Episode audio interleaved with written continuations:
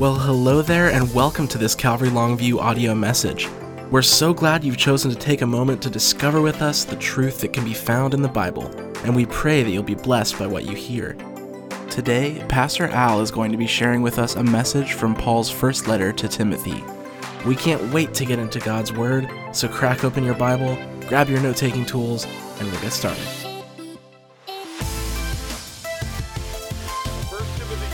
5. Let's stand together and we're going to read our text. Paul, writing to young Timothy, says here in chapter 5, he says, Do not rebuke an older man, but exhort him as a father, younger men as brothers, older women as mothers, younger women as sisters with all purity. Honor widows who are really widows, but if any widow has children or grandchildren, let them first learn to show piety at home and to repay their parents, for this is good and acceptable before God. Now, she who is really a widow and left alone trusts in God and continues in supplication and prayer night and day. But she who lives in pleasure is dead while she lives. And these things command that they may be blameless. But if anyone does not provide for his own, especially for those of his household, he has denied the faith and is worse than an unbeliever.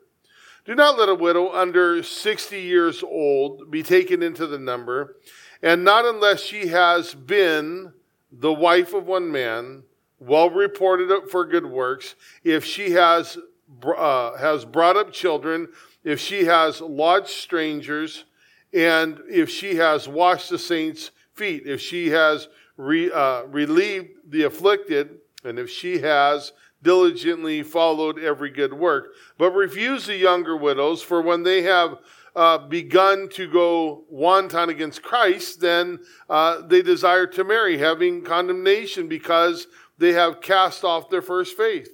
And besides, they learn to be idle, wandering about from house to house and not only idle, but also gossip and busybody, saying these things which they ought not.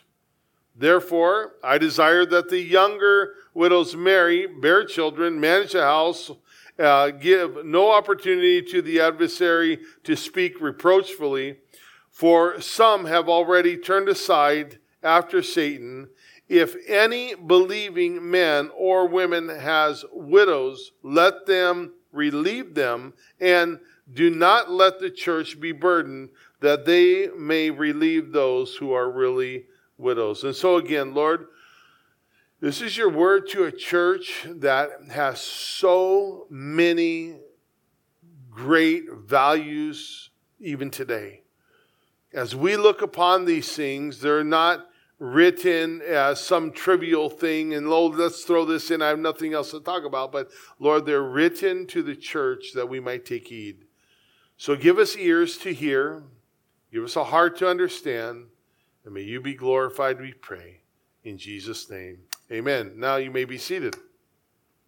You know, uh, one thing as we, we get started is we have been receiving pictures, uh, text messages, even on social media of families of children raising hands uh, in uh, worship at home. And I want to encourage you to send those in. They are wonderful, I know for myself, but for the whole body to see.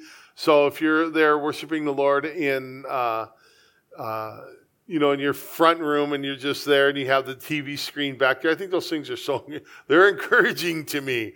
Uh, and I think they're encouraging to the body of Christ just to see hands going up everywhere and also responding on uh, the social media, which is so important. So we come to this place um, of where Paul in chapter 5, he's referring to the ministry uh, of the church to itself, the body of Christ. As you and I are the body of Christ, we're needing one another. Not only how we're to operate, uh, you know, um, here as a church, as we know the theme of this very uh, letter was found in the third chapter where he would say, for, uh, for, you know, so, so that you may know, Paul was writing, how you ought to conduct yourselves in the house of God. And so you think of the things now, family, and he's dealing with family. He's dealing with the things that um, you know, we should have in our families the body of Christ. And you think about the body of Christ being a family, could you lead, lead you to think of a couple of things? I know it does for me. Because in my life, you think of my paternal family, we were a family that argued and disagreed much of the time. You know, it was like, uh, you know, growing up, and I'm talking about when I was a child, um, you know, now we have the perfect family. Uh, just kidding, but I, we do in a sense. Um, but uh, you know, to have that, you know, as a child, we have this disagreements and you know we had eight siblings in our family and some of them you know were so they were older than the younger generation which I, which I was a part of and so you know we got back together it's like well they were living on their own the older siblings living on their own he had these younger three boys at home and and uh, you know things were just not the same it was just different it was it was uh, it was very different it was maybe dysfunctional but I'll tell you, I will never deny my love for them. They're my family, they're my sisters, my brothers, they're my mother and father. Will never deny my love for them, and uh, never deny that they're part of my family. And I'll never forget them. My nieces and nephews, the same way. Doesn't matter. It doesn't matter what kind of dysfunction that we've been a part of. What matters is that you know we're we're born in this family. Well, that's kind of the idea here. When you think of the church, we're family, and we're so dysfunctional. But we're the greatest dysfunctional family that's ever known to mankind. And, and it's so important that we see, you know, these things as what they are. I mean, we are brought up in different backgrounds, different cultures, different educational systems, all this stuff that is different. We're, we have so different, you know, different people coming in uh, you know, from rich and poor and black and white and, and, you know, educated, non-educated, you know, people that were straight A students and people that were, were, were not straight A students and all these things. And we come together to make up the body of Christ. So we're not going to be perfect. And I think that's something to be reminded of, you know, as we gather together. That when we come together, the body of Christ is not a perfect body, but it's being perfected. And we come and we come, you know, before the Lord and we stand before the Lord and we say, Lord, help us. One day we're going to see our Father.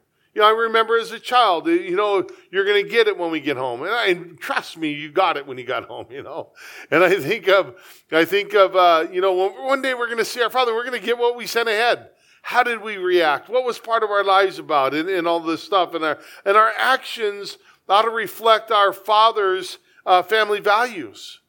You know, when, when we were sent out as a child, my parents would often remind us and say, and remember, you're a. And I'm thinking, uh, I mean, as an eight year old, 10 year old, what does that mean? I mean, I'm a Fredrich. Okay, yeah, you're my mom, dad. But, but, you know, what it was is remember your manners, remember your behavior, you know, and they were drilled into us. Remember your pleases and thank yous, you know. Remember to respect your elders. And so there's that family thing. And there's family values. Now we have family values in the body of Christ. And the family values in the body of Christ are so important. And so you have Paul, who's this kind of spiritual father, if you will, to Timothy. And remember that he's, Timothy's been left there in Ephesus to take care of things like this. The body needed some organization. It needed help. It needed to make sure that it was uh, well taken care of and things that were put in order there. So again, this subject uh, might be, you know, for some it might be uh, trivial. You think, well, what are we talking about widows and what are we talking about family things? Well, well, it's important. It's so important that we talk about these things and we teach. I think every church needs to understand that they're taught these, what people might think trivial. Well, it's not going to draw anybody teaching about widows on a Sunday morning. What are we going to do that for? Well, drawing anybody, it's educating those whom the Lord is drawing. And that's what's so important. So that when the time comes, we know how to react. Not just the church, but the people in the church. That they know how to react, that they know what to expect when there's a death.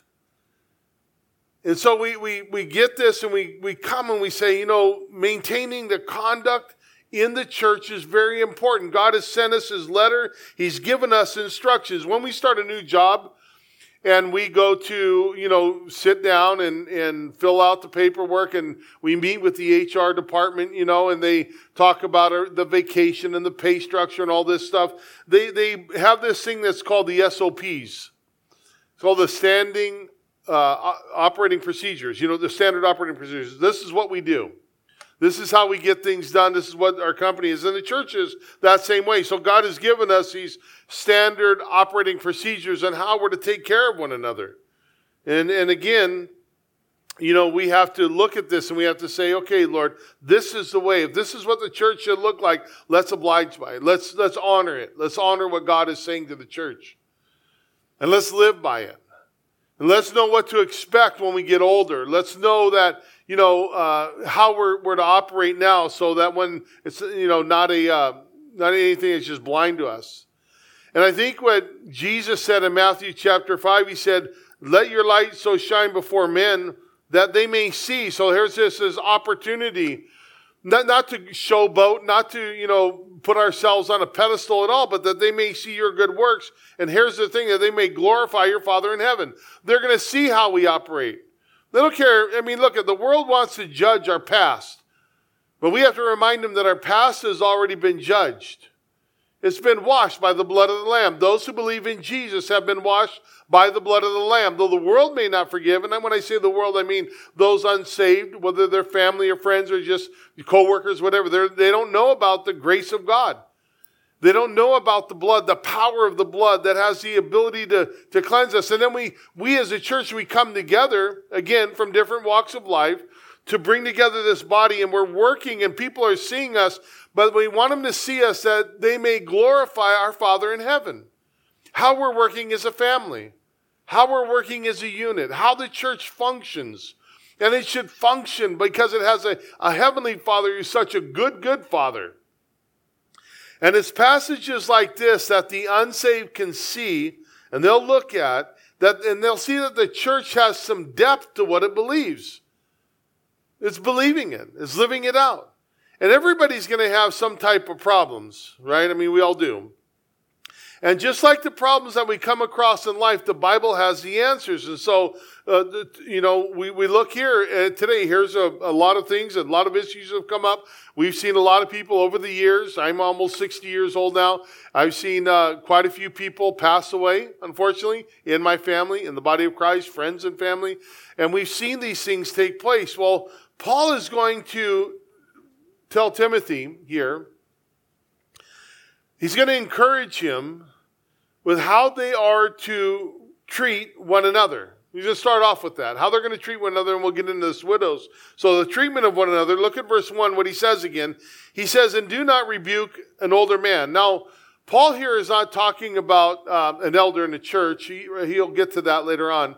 He's talking about the aged, those who have miles upon them, you know, miles and miles. They got days upon them. They're older. But, but he says, Do not rebuke an older man, but exhort. Now, the interesting word here that is used is parakaleo, which is means to come alongside. You know where we get the word para, which is uh, parable, or para when Jesus said the Holy Spirit will be with you and then he will be in you. Well, that word with is para. So we're to come alongside. The younger guys are to come alongside the older generation and they're to come alongside of them. It's like you know, I'll tell you, I know that some pastors who wouldn't listen to uh, uh, a younger generation, and now they're scrambling to get all their services online. You know, Facebook, you know, nothing to do with that, but now they're scrambling and pushing and trying to get some. And, you know, I'm not saying that Facebook is the answer and YouTube and the media is the answer, but now that we see the value that it can have, the, the gospel is going out throughout the world today. And, and nobody's getting credit for it. You know, there's not anybody saying, well, this preacher went here, this preacher went there. We're using a platform that everybody has in their hands. And everybody has in their, you know, on their iPads or whatever it might be. So, you know, he's saying, but exhort them. And, and the reason I say that is because I have uh, been encouraged to, over the years, to loosen up on my old style grip of things, you know, I'm glad I did. In that case, in the case of getting the word out. So he says, but exhort. So come alongside, parakaleo, uh, him as a father. So to come alongside of them. Younger men as brothers, older women as mothers, younger women as sisters with all purity. So it's important that we know the right and the wrong way of how we should be coming to one another when we're ministering to them. And, and older people are to really listen to the younger people. And in a church, the younger people can't function without the older people because the older people have a lot of wisdom where the younger people have a lot of energy. And so we're coming together and we're listening to one another. The younger people have to harness that energy and they're looking up and they're saying, well, what, is, what are the, the old timers or the, the age of the elderly saying because they've been around that bush long enough? Maybe things haven't transpired so fast and changed over so fast as they have today. I mean, I think in the days they went from hymn books to song, uh, song uh, sheets to, or the, the overheads to song sheets to them putting it up on screens, and now things are really like progressing, and it's, it's kind of crazy. But here it is that there's a wrong way how we're to minister, and a right way how we should minister to one another. And that's what Paul says. Don't rebuke an older man. When he comes and you're younger, and you get an older man that says that, listen, you know, I want to be, I want you to be cautious in this. I want you to understand this, that I want you to look at another side or the flip side of things, and there might be some wisdom in there, how we approach things. But then the younger guy, and Timothy, is in to look at them and just blow them off. Because there's a lot of wisdom that the older generation has. And you go on and it says, you know, the, the same thing that he's talking about with that younger men as brothers. So we're to treat one another as a brother or a sister. Remember that we are all family. And, and again, Paul is drawing the attention to the family of God and the importance of the family of God. And so we never want to get to the point of where we're building up walls, you know, with, uh, within certain people or age groups and saying, you know, they're, they're, they can't be like this, or we can't be like that. Oh, no, the, the church is, you know, it's going downhill because it now has this or that or the other thing. You know, you know, we, we, we got to be cautious in that. I remember one day, a few years back, and we had uh, this enormous, and it happens here when we're gathered together, we have a lot of little kids running around. And they're just, we have this area, you've been here, and it, it, circles around. It's almost like going around the mulberry tree. You know, they go around the bathrooms and in the children's ministry and by the nursery. And uh, one of the elder brothers here at the church, you know, people, uh, they, they look and they go, oh, look at those kids going he looked and uh, he looked at me and he said, Pastor Al, I got to tell you something. I think, what's he going to say? And he said, I am so blessed to see this younger kids running around because they're our next generation. Isn't that true? We need them. We need them. And they need us. And they need us. So we, we, we learn to, you know, we don't want to build up walls there. We don't want to build up walls and say, oh, you know what, oh, man, we got to put them in the classroom and lock them up. or vel, Velcro them to the ceiling or whatever. I mean, that's not the answer. That's our next generation. And we love them.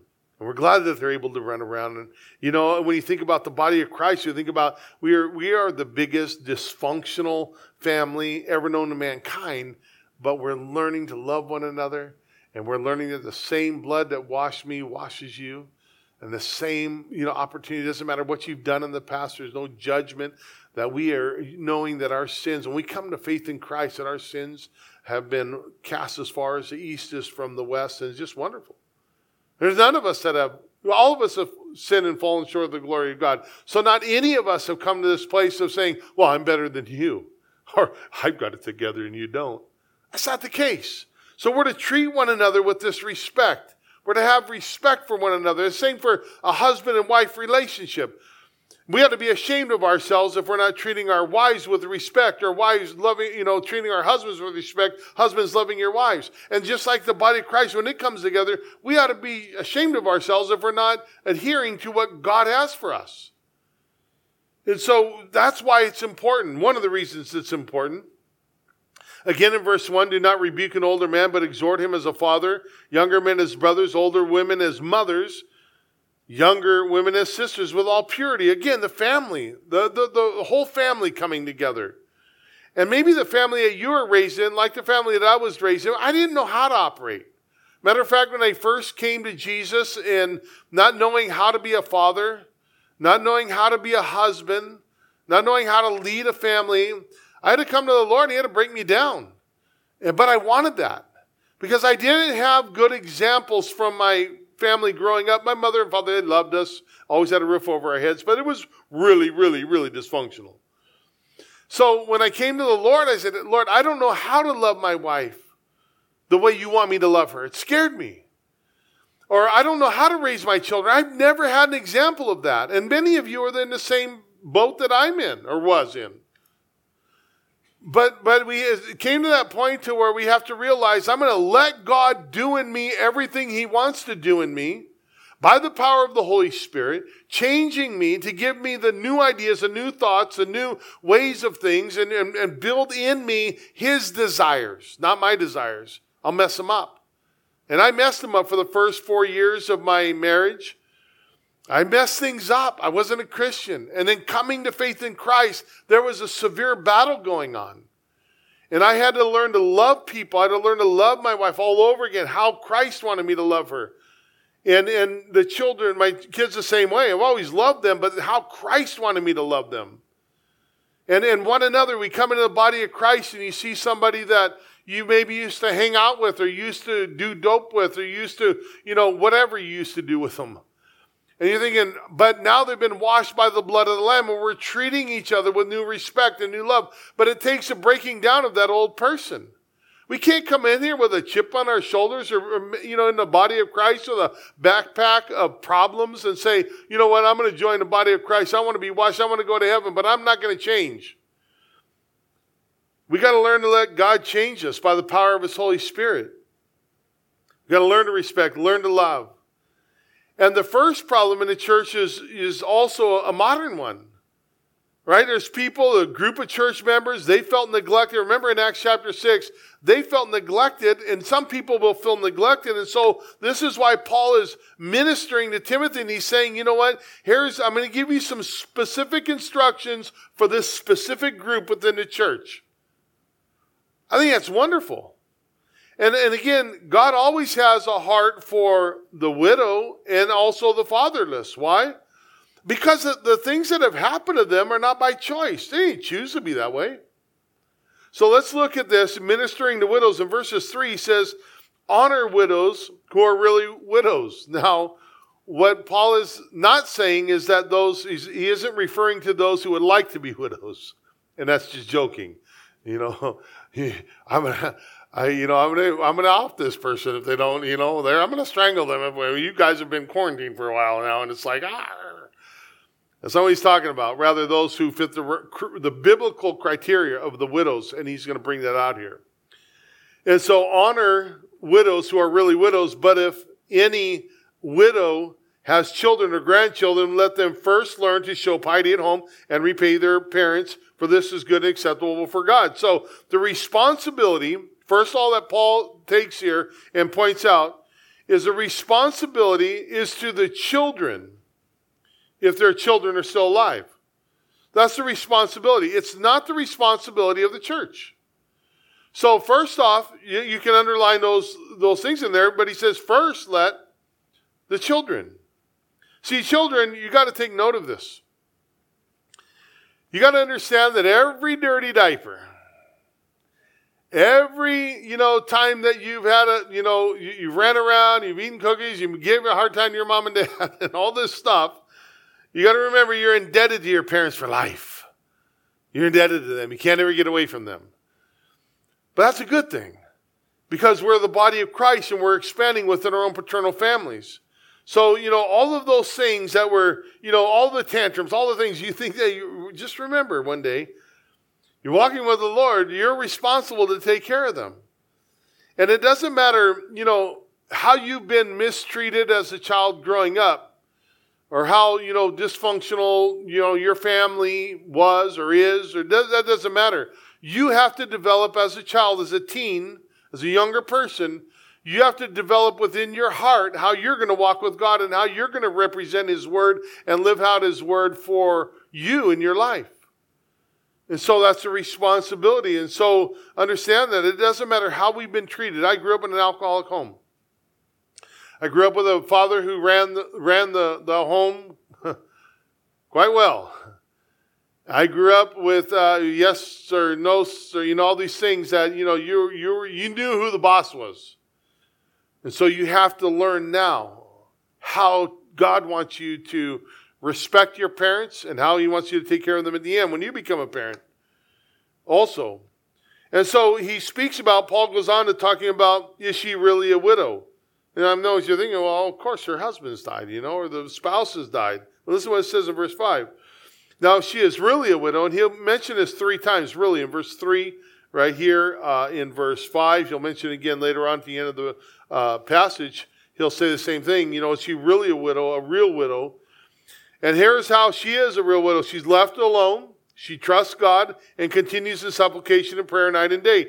So a real widow is one who is one who has this awesome spiritual character about her. You, I mean, this is a biblical criteria for a woman who's looking to and, and will receive benefits from the church of some kind of benefits.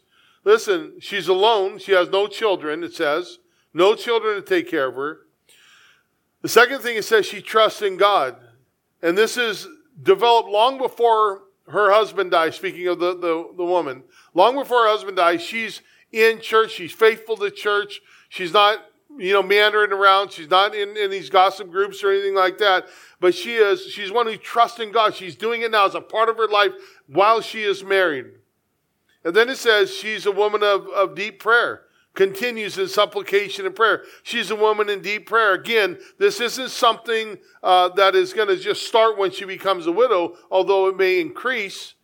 But it's a life that has been devoted to prayer. It's one that is already praying for the leaders in the church, praying for the people in the church, one who has found praying for the children in the church, praying for the teens, praying for just the things that need to take place. She is devoted to prayer and it should be a no-brainer to the church and to the leadership because they don't have to want, you know, wonder about, well, I don't know. What should, I, don't, I don't know. I mean, let's flip a coin. Well, I kind of like her husband. We used to go fishing all the time. And we, I think we should. No, that's not the criteria. See, the criteria is that she's a godly woman. And you, the husband, it doesn't take anything where you can be a widow too. You need to be a godly man. And a beautiful example of a godly widow is seen in Anna in Luke chapter 2, beginning in verse 36. It says, Now there was one, Anna, prophetess, a daughter of Phanuel uh, of the tribe of Asher, and she was a, of great age and had lived with her husband seven years from her virginity. And the woman was a widow of about 84 years who did not depart from the temple, but served God with fasting and prayers night and day. And coming in the instant, uh, she gave thanks to the Lord and spoke of him to all who looked upon the redemption of Israel and the speaking of Jesus. You see, Anna made her first love the Lord.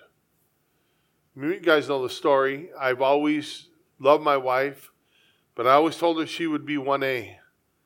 The Lord would be number one, and she would be right under that. And we are to love one another. Have the Lord as our first love. Men, not fishing, golfing, car racing, Jesus Christ. Women, not sewing, not Facebook, not your phones, but Jesus Christ. Not even your children, Jesus Christ. Number one. See, Anna was content with the Lord being her husband and fulfilling that role when her husband had died. She allowed the Lord to be everything that she needed in life. And she serving, found serving the Lord with her whole heart. Now listen, this is why it's not trivial to speak these things today. This is why it's not trivial to uh, exhort the church and teach the things that are found in the scripture like this today because how we live our lives today is important for the future. Look at verse 6. But, so you saw verse 5, verse 6, but she who lives in pleasure is dead while she lives. And these things command. This is not a suggestion. Timothy, don't go soft on this. I don't want you to just to bypass this and while you're, you know, you know, Mrs. Jones or Mrs. Smith or whatever, you know, she's a, a very, you know, neat woman. She makes the best uh, ham for the church for uh, their potlucks, and you know, don't go soft on this. But he says, and these things command that they may be blameless. So there's an opportunity to teach these things to the younger people now, or to those to the to the entire church now. So not all women who became widows back in Ephesus at this time gave themselves to such godly service, and it was obvious. So Paul's pointing this out And again, I think it's so important for the church today to understand this. What you do now with your life is important for your future. The, the church and the, uh, the pastor, the leadership, we, you know, we could take a bad rap. Oh, they didn't do the right thing or they didn't do this thing. See, if a widow, if they're refused support by the church, but then again, this is, this is why this isn't trivial. This is why it needs to be taught. Because it's not the responsibility of the pastor or the elders necessarily to say, to, to, to make that criteria. It's the person who is now a widow to fit that criteria. But not to just say, okay, now I'll sign up for that. But it's a lifestyle lived prior to when things happen.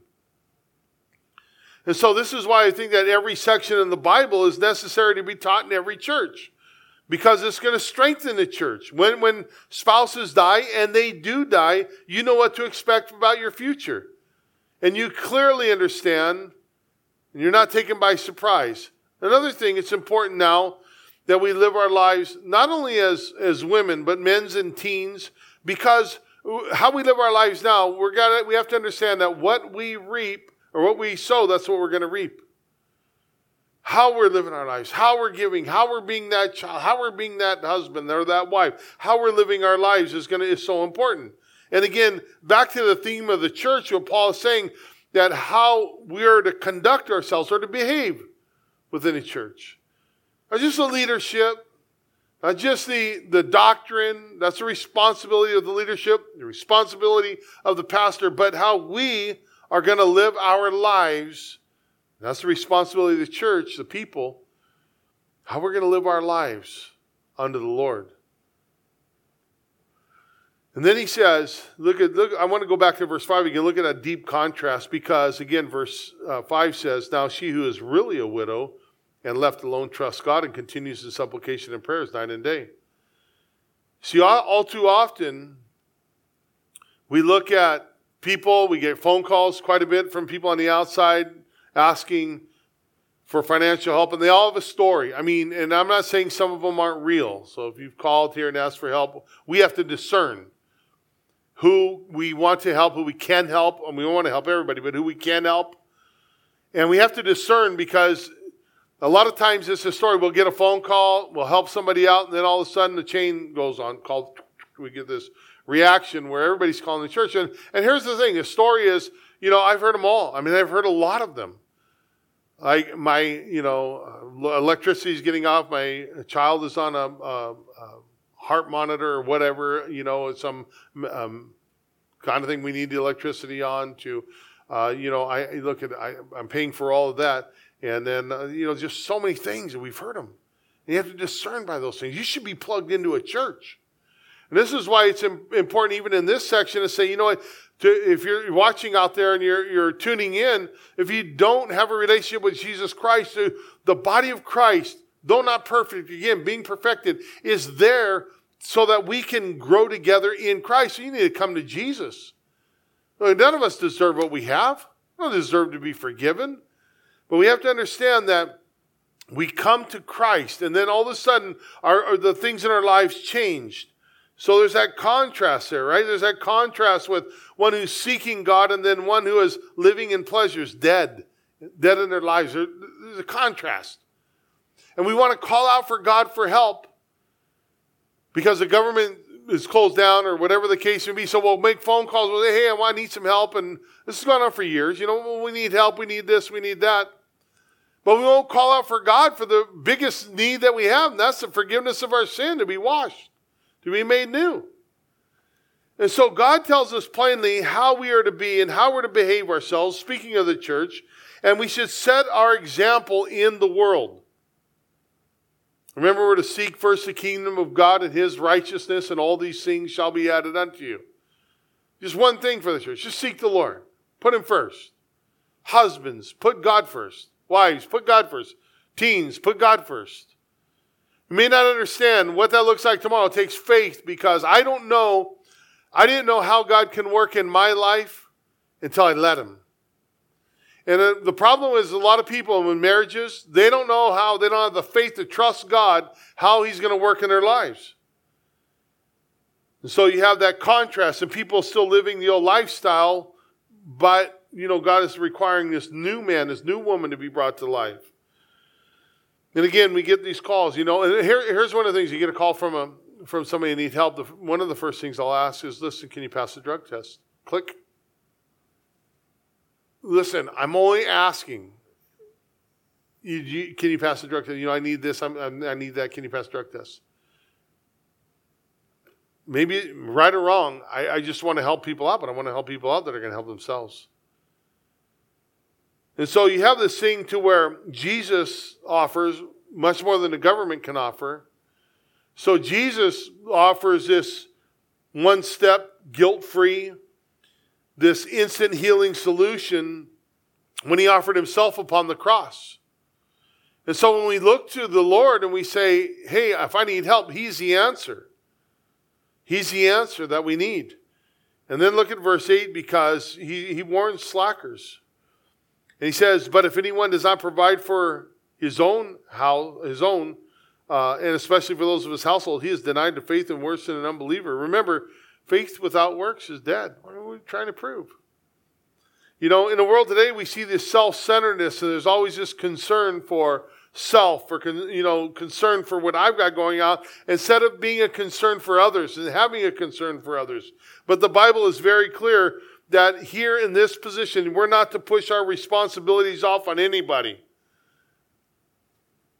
And the question, let me ask this question. What are you showing the world around you? If you're a believer, you proclaim, you know, everybody identifies as whatever they want today. I mean, sexually orientated, you know, uh, this gender sensitive stuff. But when, when we identify as a Christian, what are we saying? What are we showing to the world that's around us? What are we showing to her and testifying to our coworkers and to our friends? What are we testifying to our children who need to so uh, see and witness a true Christian in operation? What are we showing them? And the Lord has given us again the responsibilities as His children to make sure that we're handling things correctly. So let's look at this qualifying. We'll breeze through here, this qualifying of the widows. It's kind of self explanatory. In verse 9, he begins, but you might think, well, you think it really has to qualify. I thought that, you know, when a husband died or, died or wife died, the person is a widow. Yes, you're right. But in order to receive support from the church, I mean, you want, you want to have the church. You want to have the body of Christ around you. And one of the last things that Jesus did on the cross is he, he looked at his mother, right? And he took care of her. And he said, he said to uh, his disciples, behold your mother. And that was from that, from that hour, the disciple took her onto his home. Look at it. He's going to take care of moms. Moms are important. I love my mother. I love my father too. My mother is so important. My wife is so important to the children. So important. They call her, they don't call me. But she's so important and so wonderful. Take care of them. So it's our responsibility to take care of our moms. Listen, Paul was going to clarify what, what really qualifies a real widow in order for them to receive assistance from the church. It's pretty self explanatory. Look at verse 9. Do not let a widow under 60 years old be taken into the number. So 60 years old, it's not really the 60, but it's those, I mean, I don't think he's using 60 as the cutoff age. But he's, you know, those who are close to retirement, they can't work. They maybe they, they can't, it's hard for them to find work or go back to work. And especially after a time of grieving. Been married for, you know, you're 60 years old. Some people have been married 40 years. And it takes time. It takes time for that.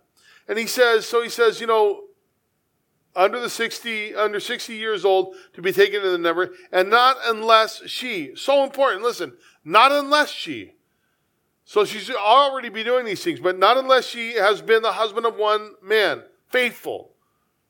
That the wife has been faithful. Not just in purity of, of sexual, you know, I have never cheated on my husband, but you, how is your voice to him? Are you respecting him? Are you giving him the opportunity to grow? And, and husbands, the same way. Are you loving your wives? As Christ loved the church? Are you laying yourself down? So, being faithful to one's marriage is very important in the eyes of God. And then he says, well reported for good works. She's been a good report within the church. Matter of fact, the church knows her, and we're using the, the um, feminine version she has. Speaking of the gal, she has. She's been well noted in the church as serving God. There's no, this is a no brainer. It's a no brainer. She's serving the Lord. She's of good report. She served faithfully the body of Christ and her Lord and Savior. If she, the fourth thing, has brought up children, she's raised them faithfully in the Lord. She's trained them in the ways of the Lord. And then the fifth thing, it says if she has lodged strangers, this, this is hospitable. She's been hospitable. She's been opening, she's had the house open. You know, when, when that husband was around, they, they just, they were hospitable to one another and to the others in the body of Christ. If she has washed the saints' feet, a true servant of the Lord, washing the feet of the saints and just, just being that true servant, serving in humility. And then she says, uh, or then Paul says, if she has relieved uh, the afflicted, and that's having compassion it's, it's caring for those in need, not gossiping about them, but caring for them. And not broadcasting it out, but just taking care of the needs that are there, not letting the left hand know what the right hand is doing. And then the eighth thing, not only does she relieve afflict, the afflicted, but she has diligently followed every good work. You know what? She has, uh, uh, she's well known for having a godly life. God is the center. And, and this time, speaking of today, that many of us are isolated. you know, we're isolated. All of a sudden, we're found within, you know, this virus has us whether in four walls and, you know, a little more than four walls, but we're in the property lines and we got husbands and wives living together more than they've ever been together in their life, in their whole marriage life. And children are there and children are home all the time. And we can get into this place of complaining. Oh, my husband. Oh, my wife. Oh, she. Oh, he. Oh, they. This is a time to work on things. I don't know if you want, well, I just can't wait for things to get back to normal. You're staring normal at the face. That's what normal is. But what we do with normal is going to change. We should be changing, taking this time to say, listen, we're, we're seeing what we're presenting to the Lord our marriages, our children, you know, how they're acting, how they're going about, how they're, you know, breaking walls, jumping, doing backflips off the wall and all. I'm just saying if that's happening, we're, we're, we're, are we raising them? And, and, and, you know, we have to think about these things because, you know, we can take these things and we can complain about, well, all, I didn't know it was this bad. I can't wait for things to get back to normal. Change the normal. Change the normal. Listen, you can either complain or you can sit there and be still and know that He is God and say, God, we need your help. Because now you're seeing what's there, right?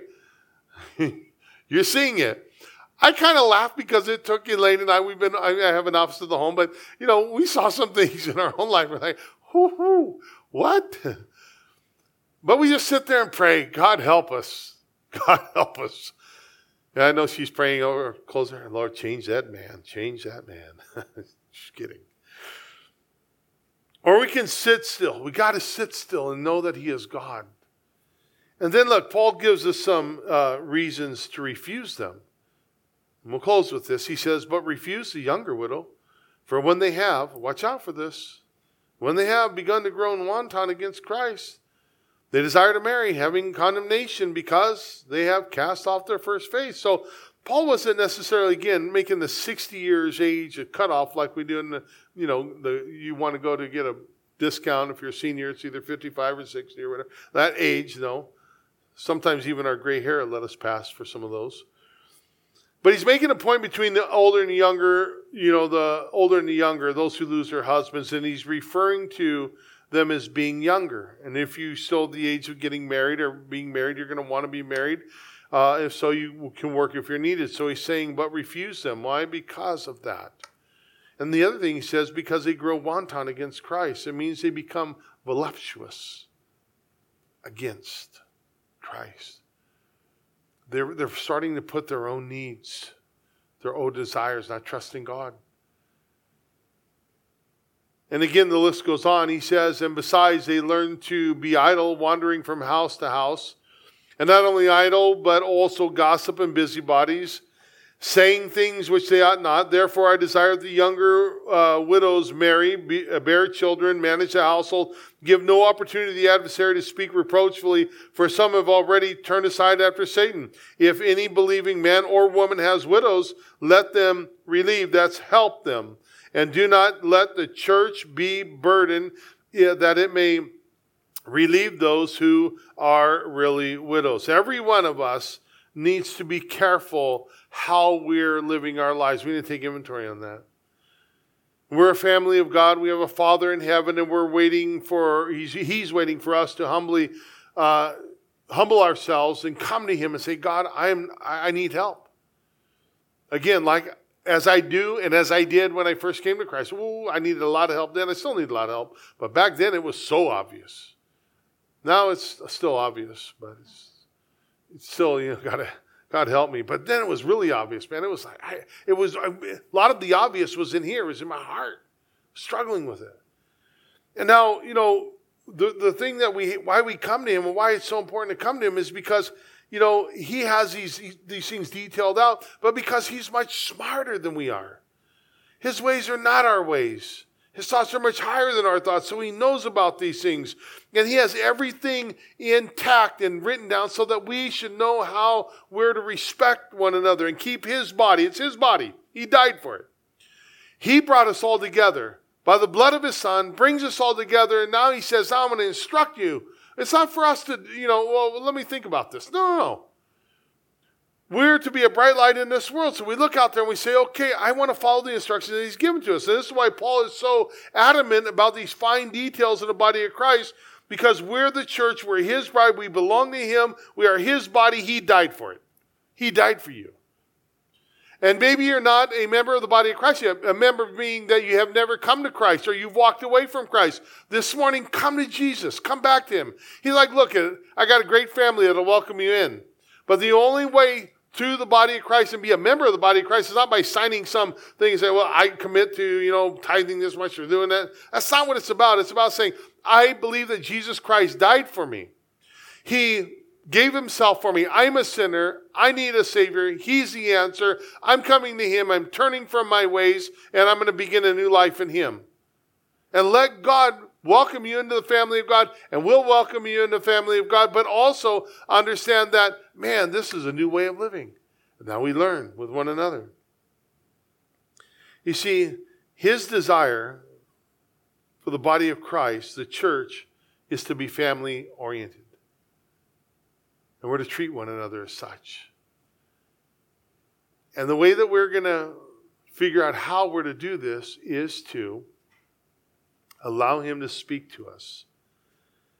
Listen, today, family members are forced to sit once again at the table, the dinner table. It's a great thing. They're forced to sit there. Husbands and wives has more time with their families. What are you pouring into them? I pray that it's not go watch that video game or go get in, in that video game or go, you know, no, no, no, no. Let's raise them in the ways of the Lord. You see, many moms and dads are now forced to homeschool their children. They're forced to spend time together. What does that time look like? Are you trying to be creative to find things for your children to do? That's a good thing, but not to take over the responsibility of raising them in the Lord. And so, if we don't take care of these things, we're just neglecting our responsibilities, and the things that God has for us are not trivial. Again, we're coming together, but we should be learning what is it that God wants for us? What is it that He has for us? And you know, six weeks ago, we were too busy. Many of us, in all honesty, we're too busy to hear from the Lord, too busy to train our children right, too busy to be the person that God wants us to be. Now, before we get back to normal or whatever normal is, let's, the new normal, let's make sure that we've allowed God to speak to us, that we've allowed Him to change what He wants to change, so that when we come back together, we're almost unrecognizable in the sense of, I know we'll be carrying a few extra pounds, but in the sense of letting God, that person is changed. that person is changed. And if you're watching too, you come into church and you're going to say, when church gathers back together, say, Hey, I'm glad you're here. Welcome the body of Christ. Let's pray together. Father, we thank you for your love and your grace, your word. So incredible. We hope you've enjoyed spending this time in God's Word, and our prayer is that you'll take it with you and apply it to your life. If you'd like to learn more about Calvary Longview, visit our website at cclongview.com. While you're there, you can find more teachings, request prayer, or even find out how you can get involved with what God is doing in our city. We hope you have an amazing day. We'll see you back here next time, and remember, Jesus loves you, and so do we.